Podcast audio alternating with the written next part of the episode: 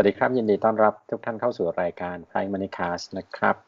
รายการ p r i m e Money Cast เป็นพอดแคสต์ว่าด้วยเรื่องการเงินการลงทุนและการบินนะครับ ผมชินครับ ผมวินครับครับวันนี้เรากลับมาคุยกันเองสองคนเหมือนเดิม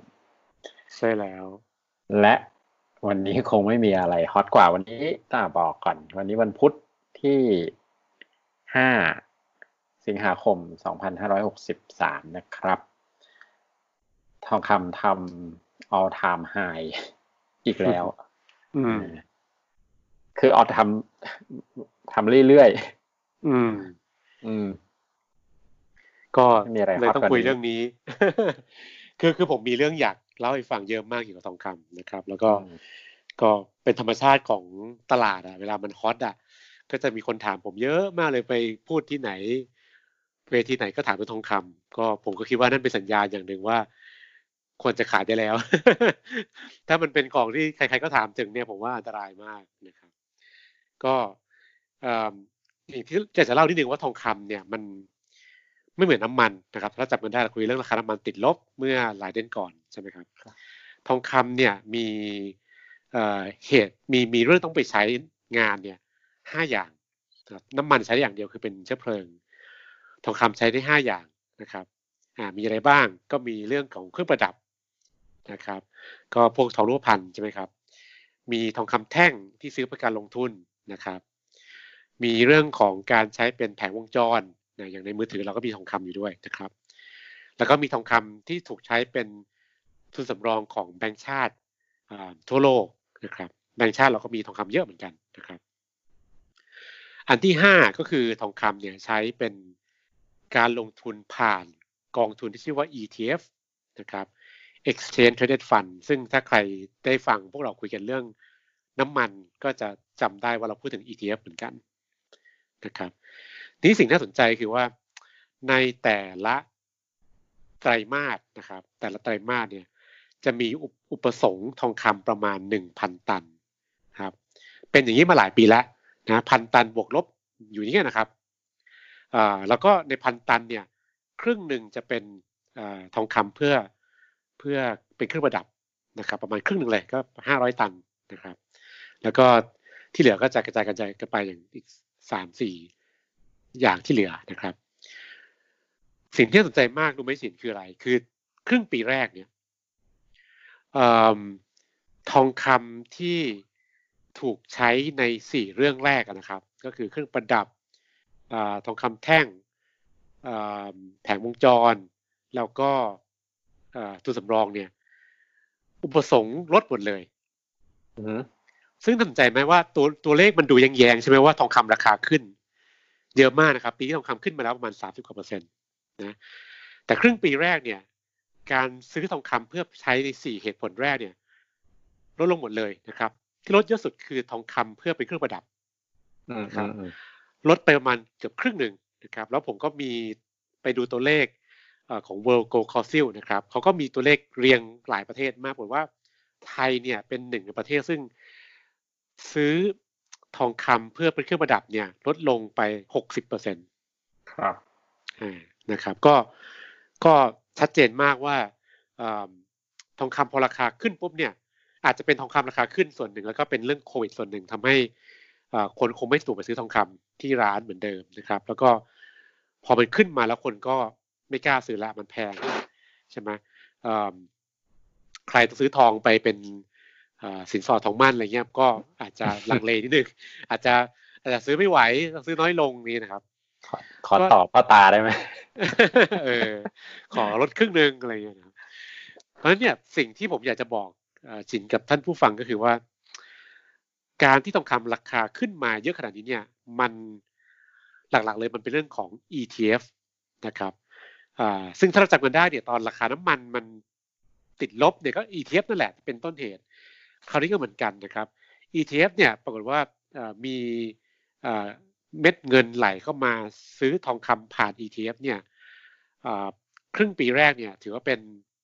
เรคคอร์ดไฮคือสูงสุดในประวัติศาสตร์นะครับอืมทำให้กองทุน ETF เนี่ยมีทองคำเพิ่มขึ้นนะครับประมาณ 700 ตันมั้งผมจำไม่ผิดนะ 700 ตัน แล้วก็ทำให้ ETF รวมกันก็มีทองคำกับสามสี่พันตันเยอะมากนะครับผมเห็นตัวเลขแวบว่า ETF ที่ใหญ่สุดในโลกชื่อ Spider นะครับ SPDR Gold Shares นะครับ เดิมเนี่ย Spider เนี่ยจะถือทองคำนะครับ อันดับประมาณสามหรือสี่นะครับของของโลกเมื่อเทียบกับธนาคารกลางต่างๆนะครับ ล่าสุดเนี่ยสไปเดอร์ขึ้นมาเป็นเบอร์สองแล้ว นะครับเบอร์หนึ่งคือธนาคารธนาคารกลางสหรัฐ เบอร์สามที่ถูกเคลียร์ลงไปคือธนาคารกลางเยอรมันตอนนี้ตอนนี้สไปเดอร์เนี่ยถือ ถือทองคำมากกว่าแบงก์ชาติเยอรมันละนะครับ ก็ก็อันนี้ก็เป็นหนึ่งในสาเหตุนะ ว่าทำไมทองคำราคาขึ้น แม้การใช้งานด้านอื่นเนี่ยลดลงไปแบบควบห้านะครับ ก็เพราะว่า ETF นะครับว่าก็ไล่ซื้อขึ้นมาซึ่ง ปรากฏการณ์เนี้ยถามว่าเคยเกิดไหมเคยเกิดแล้วนะครับ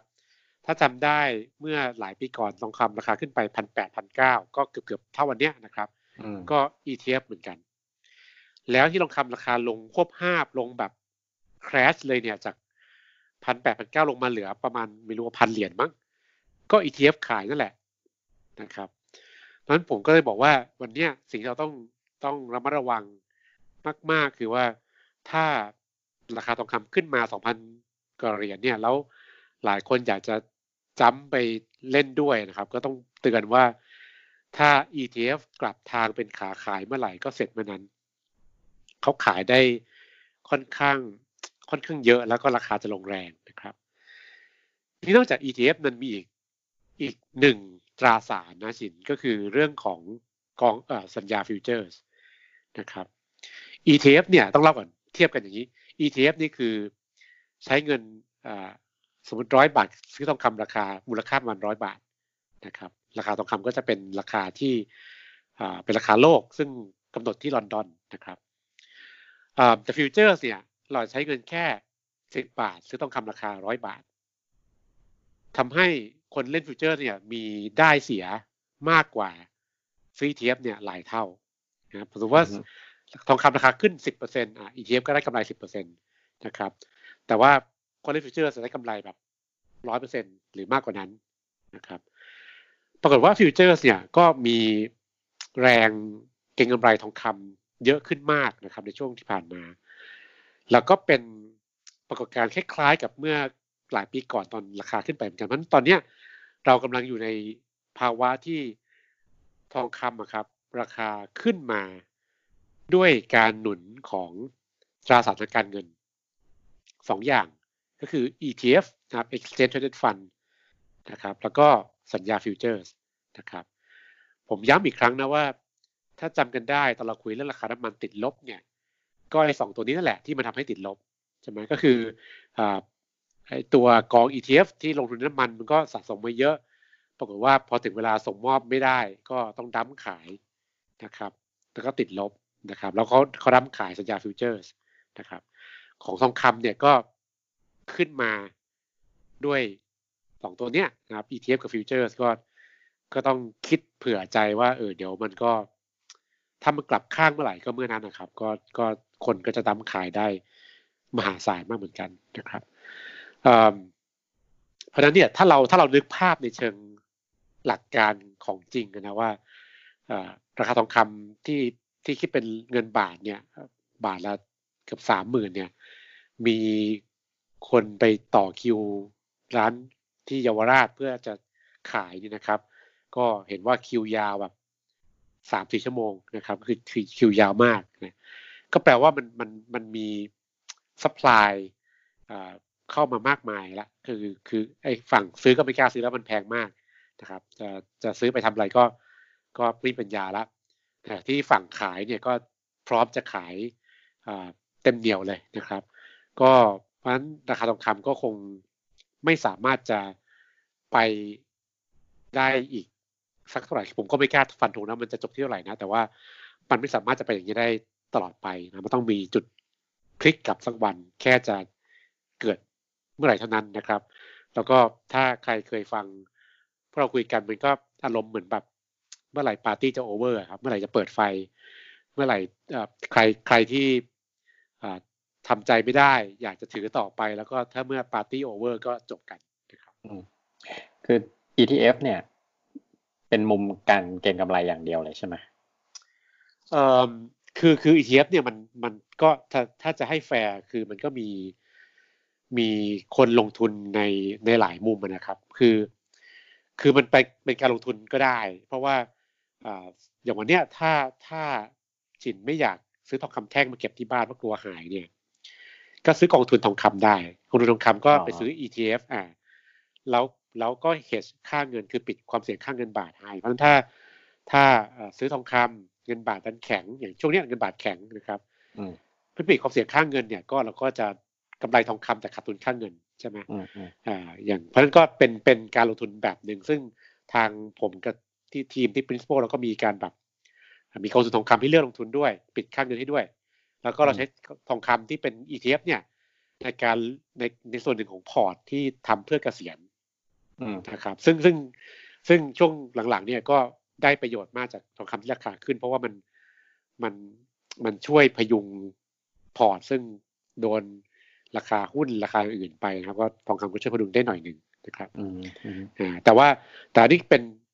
ก็ก็เป็นถือว่าเป็นหนึ่งในเครื่องมือการลงทุนของกองทุนต่างๆ ทั้ง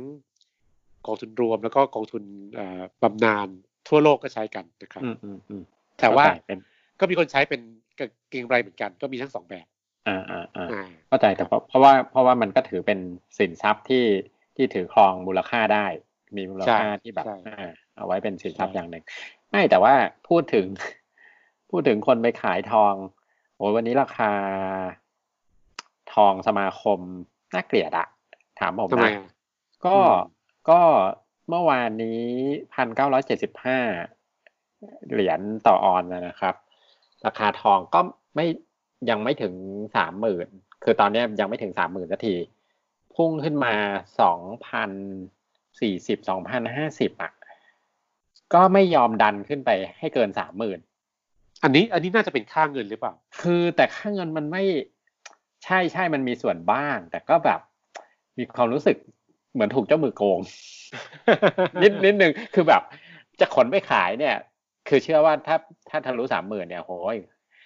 คนแห่ไปขายคือ คือผมผมมองว่าก็เขาแหมพูดพูดก็ไม่ไม่ไม่ดีนะมัน เออเออก็คือก็คือมันมีความเสี่ยงของเขาแหละ ที่มันขึ้นมาแรงแล้วมันพร้อมที่จะ อาจจะแคชได้ทุกเมื่อ เพราะฉะนั้นเนี่ยถ้าถ้าเขารับราคาขายคนแห่ไปขายที่เกินสามหมื่นไว้จำนวนมากก็ก็ลำบากเหมือนกัน เวลามันแคชเร็วอะอืมมันมีความเสี่ยงสูง เพราะว่าค่าเงินเนี่ย เปลี่ยนไม่มากเอาจริงๆนะ เทียบกับราคาทองนะราคาทองมันมันพุ่งเยอะมาก หลายสิบเป็นเปอร์ไปเซ็นต์ได้บอกว่าทางทางร้านทองก็ไม่อยากไม่กล้ารับอย่างที่ชินว่าเนอะ เพราะว่ารับไปก็อาจจะเป็นดอยได้เหมือนกันอืมใช่ใช่เพราะว่ามันพร้อมมันค่อนข้างพร้อมที่จะปรับตัว มันมันแรง คือมันคือ คือผมผมก็คิดตามว่า ถ้าผมเป็นร้านทองนะ ผมต้องคิดหนักเพราะอะไร เพราะว่าเมื่อกี้ที่ผมให้ข้อมูลนะว่า ไอ้ดีมานฝั่งอื่นมันลดหมดเลย ใช่ไหมคนไม่คนไม่ซื้อเป็นเครื่องประดับ คนไม่ซื้อเป็นทองคำแท่ง คนแบงก์ชาติไม่เก็บอะไรเงี้ย ถ้าถ้าร้านทองรับจากประชาชนไป แล้วแล้วหันกลับจะไปขายต่อผมว่าอาจจะยาก ก็เป็นไปได้ว่าเขาอาจจะไม่อยากรับเยอะมากก็เป็นเป็นไปได้อืมอ่าแต่ทองทองทอง physical ที่ที่ไปขายขายกันมันก็ limit ด้วยอย่างเงี้ย กว่าคนอืมจะไปขายกว่าคนจะต่อคิวอะไรเงี้ยการอ่าขายมันช้า อ่าเพราะฉะนั้น ETF เลยเป็นอันที่แบบคนก็ใช้งานได้ง่ายกว่าโอ้แต่ก็ พีคจริง มีความเสี่ยงค่อนข้างสูง คือ แต่ผมก็แนะนำมีคนถามเวลามีคนถามผมก็บอกว่าก็ นั่งทับมือไว้ก่อนาคือถ้ามันทำนิวไฮได้ ก็อย่าเพิ่งรีบ ถ้ามีนะอ่าแต่ถ้าไม่มีก็ก็ดูไปก่อนรออ่ารอรอมันปรับตัว เพราะว่าถ้ามันทำนิวไฮได้มันก็พร้อมที่จะแบบมีเรียกว่าต่อไปอีกเนาะได้อีกหน่อยอะ เอออือมอืมเออไม่เออมันเป็นนิวแบบ เรียกว่าอะไรเดียว all time new high จริง ๆ อะ อืมเออคือคือก็มีคนพยายามออกมาอธิบายว่าเอ๊ะทองคำราคาขึ้นเพราะอะไร นอกจากที่ผมเล่าเมื่อสักครู่ว่า